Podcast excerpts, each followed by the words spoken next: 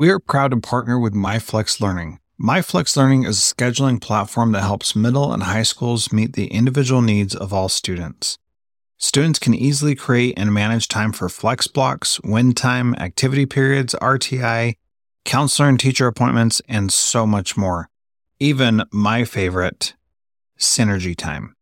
And with its built in accountability tool and reporting features, MyFlex Learning solves your challenges around getting kids where they need to be and understanding how flex time is spent. Make flex time work for you. Visit myflexlearning.com slash BE to learn more and receive $500 off your first year. That's myflexlearning.com slash BE. This B Podcast Network show is presented by IXL. IXL's all inclusive online teaching and learning platform simplifies edtech needs and accelerates achievement in 95 of the top 100 U.S. school districts. IXL delivers personalized learning across a comprehensive pre K 12 curriculum, including math, language arts, science, and social studies, and helps you assess student performance through actionable, real time insights at every level of your school or district. This one solution performs work that typically requires dozens of tools. Want to find out why so many leading districts trust IXL? Visit ixl.com slash BE. That's ixl.com slash BE.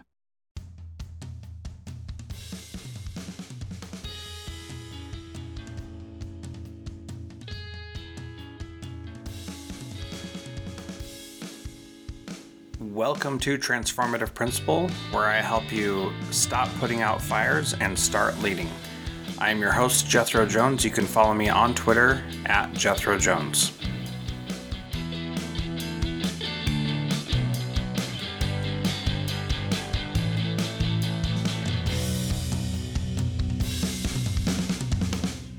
I mentioned in episode 462 that I'm doing a new training program called How to Be a Transformative Principal. It's for those who are in their first three years of being a principal, or assistant principals, or aspiring principals who want to level up their game right now. Join me at jethrojones.com slash how the number two B. How to be. We'll see you there. That's jethrojones.com slash how to be.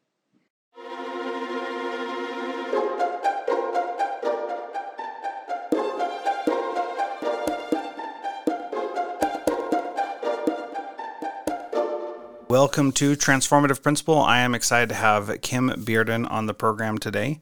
Kim is the co founder and a language arts teacher at the highly acclaimed Ron Clark Academy, an innovative middle school and educator training facility in Atlanta. Each year, over 15,000 educators from around the world visit Kim's classroom and attend her workshops to learn better ways to engage students, build relationships, foster creativity, enhance communication, and create a climate and culture for success. In 2016, Kim was honored at the White House for being inducted into the National Teachers Hall of Fame. She was selected from over 70,000 nominations to be honored as the Disney American Teacher Awards Outstanding Humanities Teacher, and the Milken Family Foundation select her to receive the Award for Excellence in Education. And she's won more awards, but I don't think she wants me to list them all. So I'll just talk last about her books Fight Song Six Steps to Passion, Power, Peace, and Purpose. Talk to Me, find the right words to inspire, encourage, and get things done, and Crash Course, the life lessons my students taught me. Kim, welcome to Transformative Principals. So excited to have you. Oh, I'm excited to have this opportunity to chat with you today.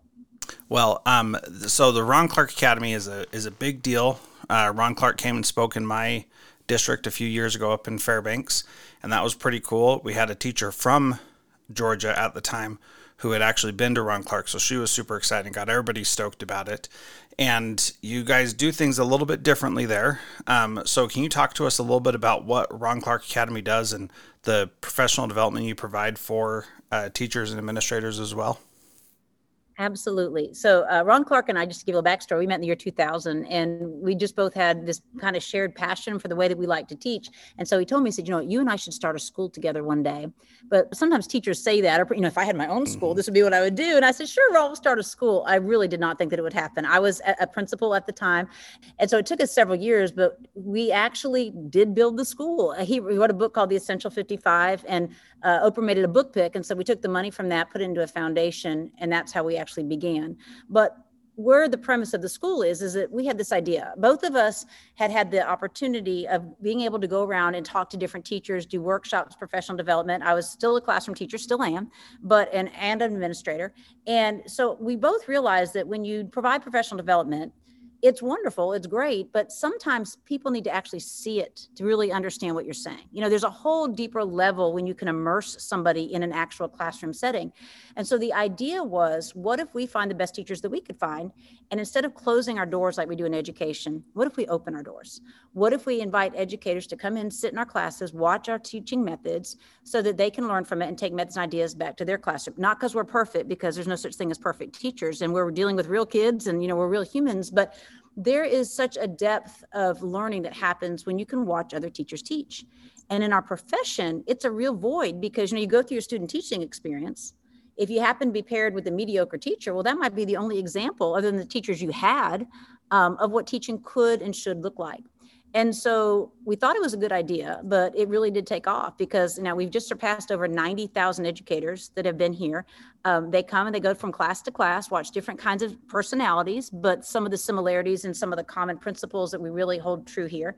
And they attend workshops where we teach them how we're doing the things we do. And today was really great because today we had 150 uh, principals, administrators mm-hmm. here actually. And so the workshops were a little bit tailored more to them, like how do you create this from an administrative level? Yeah, so let's talk about creating it from an administrative level. So I wrote a book recently called School X, which is about how to redesign your school to meet the needs of the people right in front of you. It's mm-hmm. so important to do that. And going to Ron Clark Academy and seeing the energy and the graffiti on the walls and the slides and all that is a big deal. And a lot of people go there and then walk away saying, we can't do all that stuff, therefore we shouldn't even try. What's your advice to someone who wants to adopt similar things to what you're doing, what's your advice to them?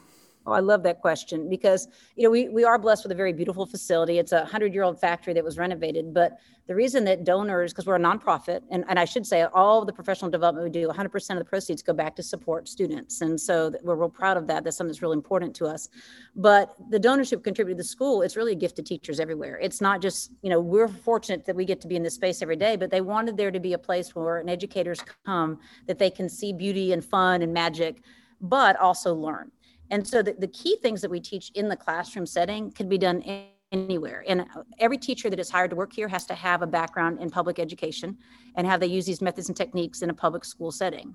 And so the three things that we tell people, you know, when, if you're coming here, if you focus on these three things, there are things that you could take and do anywhere. And the first piece is the student engagement piece. Don't have to have flying dragons. You know, it's it's it's about you know how do you engage students in the learning process through the discussions, through the the energy, the enthusiasm, through the digging deeper. Um, it and, and if a child becomes disengaged, how do you re-engage them? The second piece is that we are very academically rigorous, but we believe in very high expectations. I like to say that high expectations are your outward manifestation of your belief in someone. Because if you think about it, if you set low expectations, you're really saying, well, baby, I don't think you can do it either.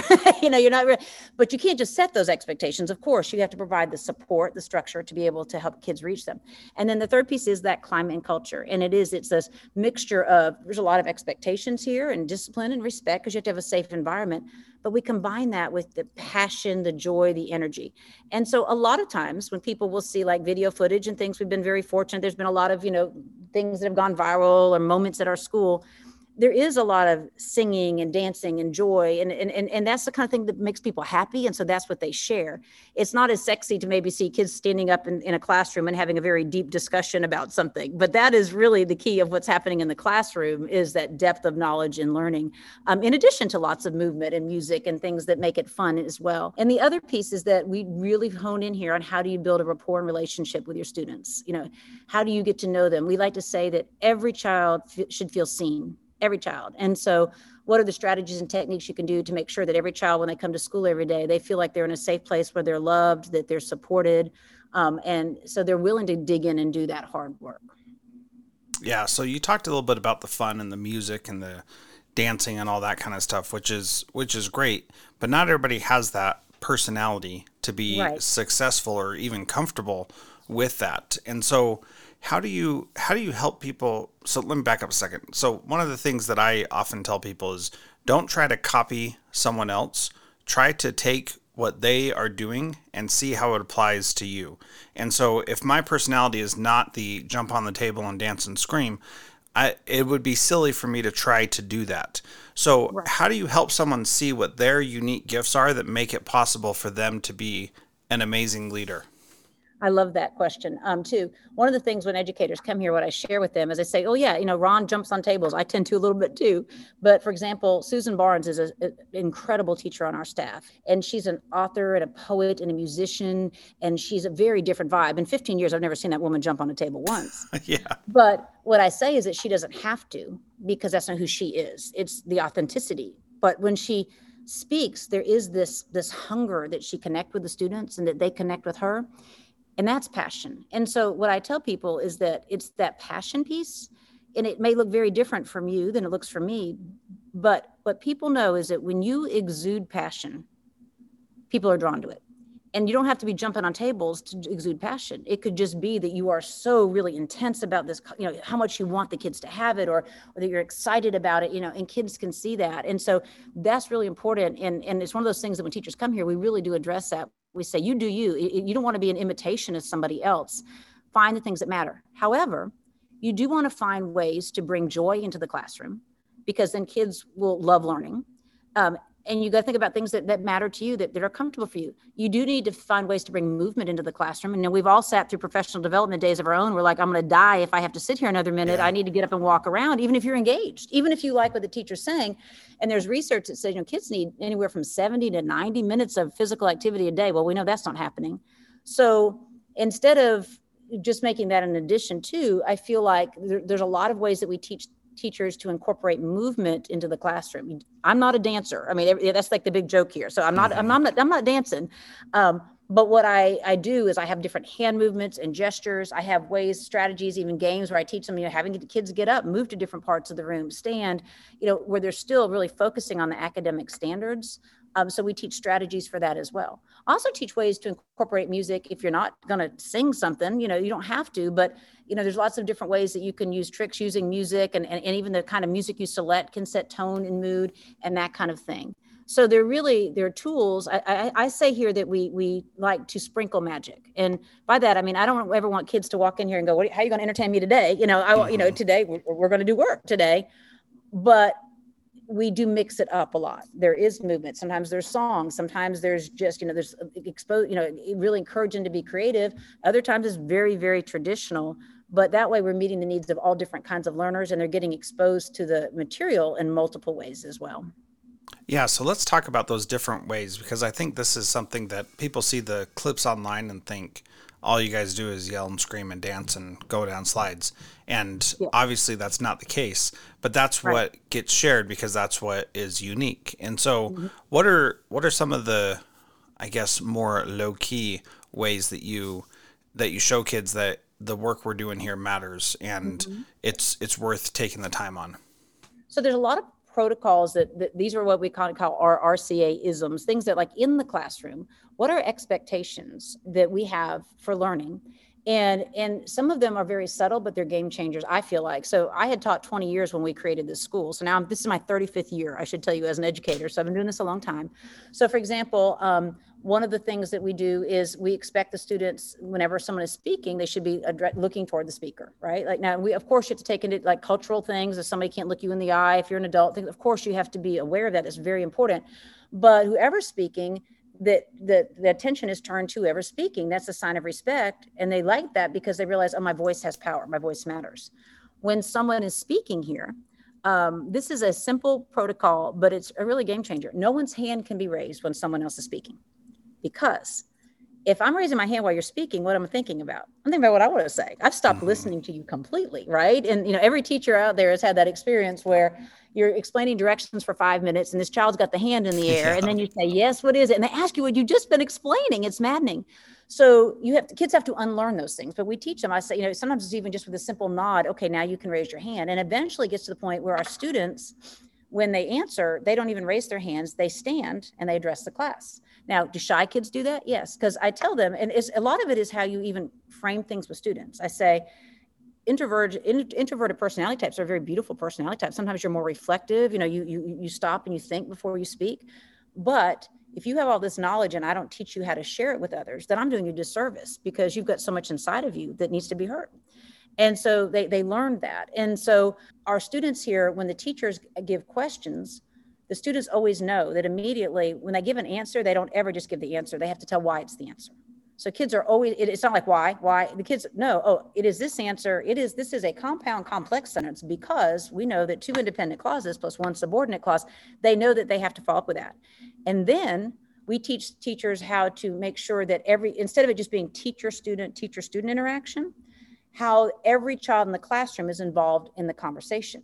So our students will actually call upon different students and say, you know, did anybody else get that answer? Does anybody else agree with me? Did anybody else make a mistake right there?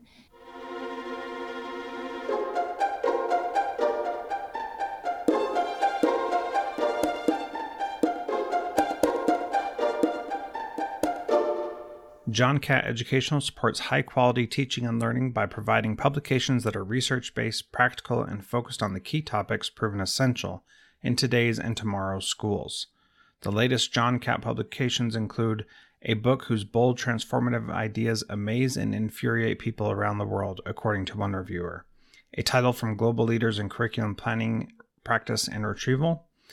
One book that says stop talking and start doing with regard to teacher well being, and much more. These books, used by educators of all roles across North America and worldwide, amplify fresh, engaging voices with practical strategies to create transformative change. Learn more in our show notes at jethrojones.com slash podcast.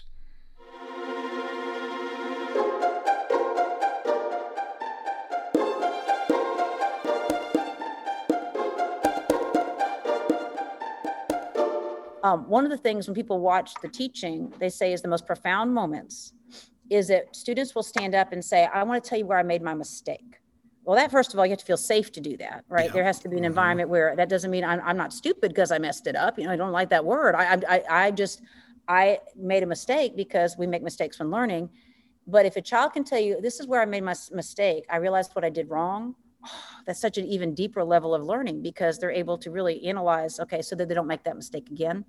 So there's a lot of that. There's a lot of the conversation the teacher may throw out a question but really then the students will be the ones discussing it so we, we show how all those types of pieces of the puzzle are really really uh, integral and important when digging deeper into the content and digging much deeper. And that could be done in a field. That doesn't have to be done in a building with flying dragons. And right. so you know so these are the kinds of things that are, i think are really powerful for, for teachers to understand. Um, and the other piece is that whole idea that every child is seen. You know are you making an effort to to engage with every child to get to know that child what what is interesting to that child you know try to pull things into your classroom of topics that have interest and use those to help drive your curriculum and and and things like that so we do a lot of examples of how to do that with kids and so I always tell teachers, and honestly, COVID proved this. COVID, we were in our basements teaching these kids when it first began. We were 100% virtual. We didn't have this building, you know. How do you still make that magic in the classroom? How do you still you know nurture those connections and those kinds of things? And so you don't have to have a, a, beautiful facility but you do need to have the relationships. You do need to teach in multiple ways and you do need to learn to amplify student voices. And i think that's one of the things that we really think is very important here. So how did you then engage students when it was virtual and ah, obviously so, you weren't virtual the whole time but we were not um, we were virtual from march of 2020 until january of 2021 and then we had a hybrid model so i was teaching kids in the zoom and kids in the room so that was and those of us that did that not not an ideal situation. And then we um, and then we came all back last april so we've been back in person since then so um, we were fortunate in that all of our kids had an ipad and um, uh, a large percentage of my students come from low wealth situations, but we had already gone through processes with Comcast and things like that to make sure that all of our students had internet in their home. Now, some of them had weaker signals, and so that was a challenge too, like trying to get some hotspots donated and things, which we did for some kids. So that helped. so what we did is we shut down on a Thursday. On Monday, we started having class. And so the way we did it is we actually, until we got everything set up, we actually had Facebook, a private Facebook group for each grade level. And so we would, it was kind of more directed instruction and kids commenting in the comments. But then by the end of that week, we had Zoom set up. So our kids would go to class, the different classes. We would actually have one like a fourth, there'd be like a fifth grade Zoom room. So the teachers would come in and out of the Zoom room.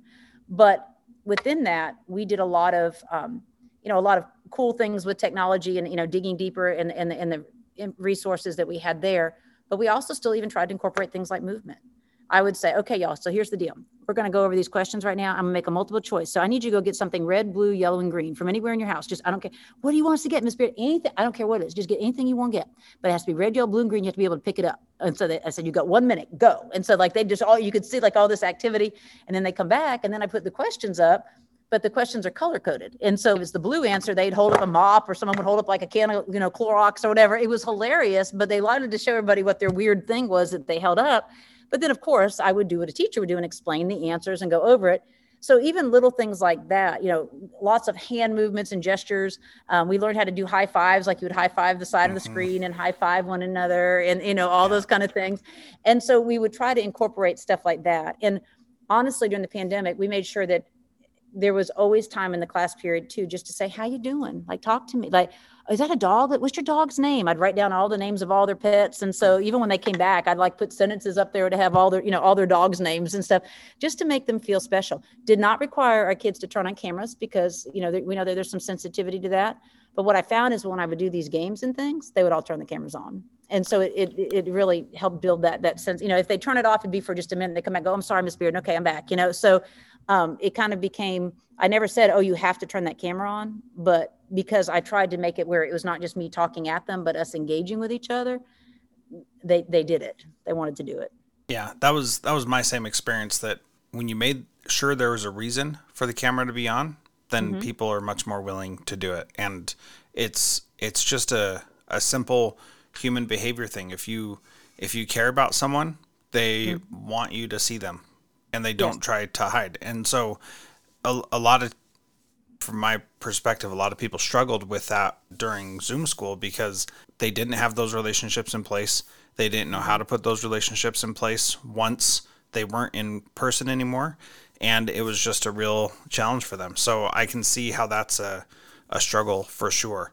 So let's talk a little bit about retraining the kids when they come to your school about the expectations that you have about the culture in your school. Mm-hmm. How intentional are you, and what kinds of things are intentional? This is how we teach them, and what kind of things are you'll figure this out over time? Um, I would say definitely we lean toward very intentional. I feel like, well, all right, so 35 years ago when I started teaching, I can remember, uh, and by the way, it was crazy today, Jethro. I had an administrator here, and I taught her in the sixth grade. Oh, wow she was here today, and I was and I, I taught her my her my first year teaching, so that was kind of a cool full circle moment. But um, so um, very intentional. But I remember being told, "Oh, you just need three rules: be respectful, be on time, be prepared." Well, I learned very quickly that respect looks very different to different people. Mm-hmm. And so it's very important, I think, to be very specific with kids. So you're, you're setting them up for success, not trying to catch them, right? You know, and so what we do here um, is the first days of school, and we'll actually even do like a summer orientation. I know that's not something everybody can do, but what we do is we have the kids in small groups and they go to meet everybody in the building. Now, when I say that, if you've got, you know, 450 teachers can't do that. But I mean, like when I say everybody in the building, they meet Miss Burns, who works at the front desk. They meet Mr. Hutch, who's in charge of the facility. And they tell a little bit about who they are. And they say, these are the ways you can help me you know, if the trash can's overflowing, let me tell you what I need you to do. Or if there's no toilet paper, or when you splatter water, you know, or if you're late and you need to permit. So they kind of talk about what their role is in the job. So the kids already feel that sense of comfort in the space. But then what we do is we role play. Um, we talk about, whenever we're talking about expectations here, we talk about what it looks like and what it sounds like. So for me, for example, you know, when you're in my classroom, there's a way I want you to sit. Now, when I say that, of course, I don't want you to be robotic, but if you're slumping down, you got your head on your hand and you, you know, put your head on the desk, well, to me, that doesn't feel respectful. So what I request is that when you're in my classroom, you know, and, and I'll even role play and I'll say, and I'll even have a kid sit, stand up there and I say, okay, how do you want everybody to sit when you're talking? You know and they're like oh yeah i, I see the difference. Let's all slump and let's show them what it feels like to slump you know so we're all slumping. So we'll show them what it what it shouldn't look like and then what it should. Or you know if you are corrected um, if a teacher, you know, if I have to say, you know, hey, you know, I need you to stop doing this, how do I want you to respond respectfully? Now, what if you just disagree with the correction? When's the appropriate time to talk about that? You know, what I would love is if you would just say, um, yes, ma'am, and we just keep moving, it's over. You know, and so we kind of role play like I say, okay, who's a good actor? Can you okay, I want you to act this out. I want you to just keep like I'm gonna ask you to do something. I want you to like roll your eyes and I want you to, you know, and they'll kind of laugh and I'll say, at the end of the day, who did it hurt? You you got the detention, baby. It didn't hurt me at all. It hurt you. So we kind of talk through. So if you do want to talk to me, when, when do you do that after class? Yes. How could you approach me? Miss Beard, can I talk to you for a minute? Actually, when you thought I was talking, I was actually given a pencil, to, you know, whatever it is. So we kind of tell them all these different scenarios. And we say, these are how we want you to handle these scenarios so that we can all respect each other. And just by even role playing and even having a little fun when you role play it, it really makes a big difference. And the other thing that I think is also important from an, an administrator's perspective is that one of the biggest challenges I think administrators have is inconsistency in their building, right? You know, you have those teachers, even though you've got the behavior management plan, you've got what the expectations are, you know that in some buildings there's one teacher who sends a kid to the office every class period, and there's another one who never sends the same group of kids, right? And mm-hmm. they handle it. And so um, one of the things that we do with our, our staff during the summer is we get them all together and we'll put up there maybe 50 scenarios of things kids have done or things that kids could do. And they could be minor things or even major things. And then we just have a discussion and we get everybody in the room. And I was, you know, so so how do you handle that? How do you handle that? And what it does, there's still going to be people who have different personalities, but it makes us more like-minded because it's like, oh, that makes so much sense. Oh, you know what? I, that's so logical. I really like that. And so the kids then don't feel set up like when they go to one classroom and that's not allowed, but in this classroom it is. It causes confusion and so that that consistency of expectations i think is a really powerful important thing. Yeah and i really appreciate one thing i want to highlight from all you said is that you ask the kids to stand up and say what how do you want people to respond when you're talking? So mm-hmm. a lot of times in schools this becomes a control issue that i'm the adult i'm in control and you have to do what i want. And there's no reciprocation of how do you want to be treated. And it sounds like that is happening at ron clark academy Yes, definitely. Um, that, that's a big part of it. It's not it's not teacher, student, teach, student. It's student, student, student, student. Like how we all interact with one another, with each other in this space, so that we're all feel safe and we all feel secure. We all feel happy. That's a big part of it. And so, yeah, their voices matter. And it is interesting because when you when you put it in that perspective, all of a sudden they're like, "Oh, you're right." Like I, that, that that felt awful when everybody put their head down on the desk when I was talking, you know. And it does. It makes a big difference. It's very eye opening for kids. Yeah, and also when you when you talk about respecting other people's cultures and how they respond, you know, some kids may not want people to look at them when they're talking, and that may make them uncomfortable. So they may say, you know, everybody just look at your neighbor or look at the teacher mm-hmm. while I'm talking. That could be a response. And if that is, and it really is a culture of respect, then everybody's going to do that because they want to show respect. And what I really like about those examples is that it really teaches that it's not about forcing people to adopt to our culture. It's mm-hmm. about defining what our culture is and then inviting everyone to respect that and to participate in it. And when you take that approach, then the natural response is to do that and the unnatural response is to know what the expectation is of the culture and go against it. and so right, right. people don't feel as comfortable, but we don't take the time to talk about those things and, and go through them. So so my last question for you today is what is one thing that a principal can do this week to be a transformative leader like you, Kim? Well, thank you for calling me that, first of all. But um I often tell administrators, I tell everybody really, that you must exude what you hope to create. You must exude what you hope to create. If you want enthusiastic, engaged, joyful staff, you've got to be enthusiastic, engaged, and joyful. If you want, you know, students who feel loved and supportive, you've got to be loving and supportive. Mm-hmm. It, it really starts with us. And and that's a heavy burden to bear, especially in the middle of a global pandemic when there is, you know, all-time record of teacher anxiety and, and you know, and and and stress and things like that, because as administrators, we feel that stress too. Mm-hmm. But what we tell our staff here is that if if they can support one another and lift each other up and exude that kind of joy then it becomes contagious. You know positivity and negativity are both contagious. So what are you going to spread? And so I do get to visit schools from time to time and, and, and, met some incredible schools, incredible leaders at schools. But every once in a while, you'll get a principal to get up there and say, okay, so we need to be really excited for these kids. We really need to do a great. And I'm like, oh my gosh, like you're you're you're, ex- you're, exemplifying everything you don't want.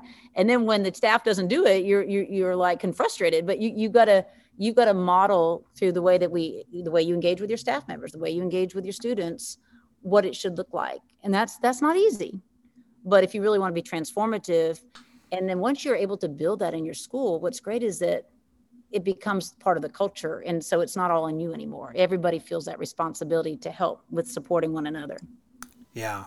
Well and your school starts to attract the people who want that to be the case. So like ron clark academy you have to be a certain type of teacher to even want to work there.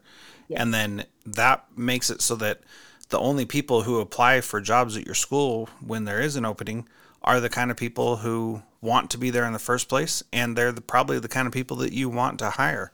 And every school can do that. And this is something that you don't have to be famous. You don't have to be the most in, engaging or most amazing person out there. You have to be the best you that you can be. And i mm-hmm. i think you summed that up really perfectly. So thank you. What's the best way for people to continue learning from you kim so um, on social media, I'm Kim Bearden everywhere. So K I M B E A R D E N. So I tend to put a lot of most of my educational things on Instagram, um, but I am on Twitter and I am on Facebook as well. I, I, I have done some TikTok stalking, but I haven't posted anything on TikTok but no, I, so I, I don't have anything up there yet. I also have a website, kimbearden.com. And if anybody wants to learn about how they could actually come visit the academy, um, and, and we have lots of different professional op- uh, development opportunities. If you go to ronclarkacademy.com, it has all of the dates, how everything is set up, all the different kinds of um, resources and opportunities that we provide are there. Okay, cool. Thank you so much. This has been great talking with you, Kim. Thanks so much for your time today. Thank you so much.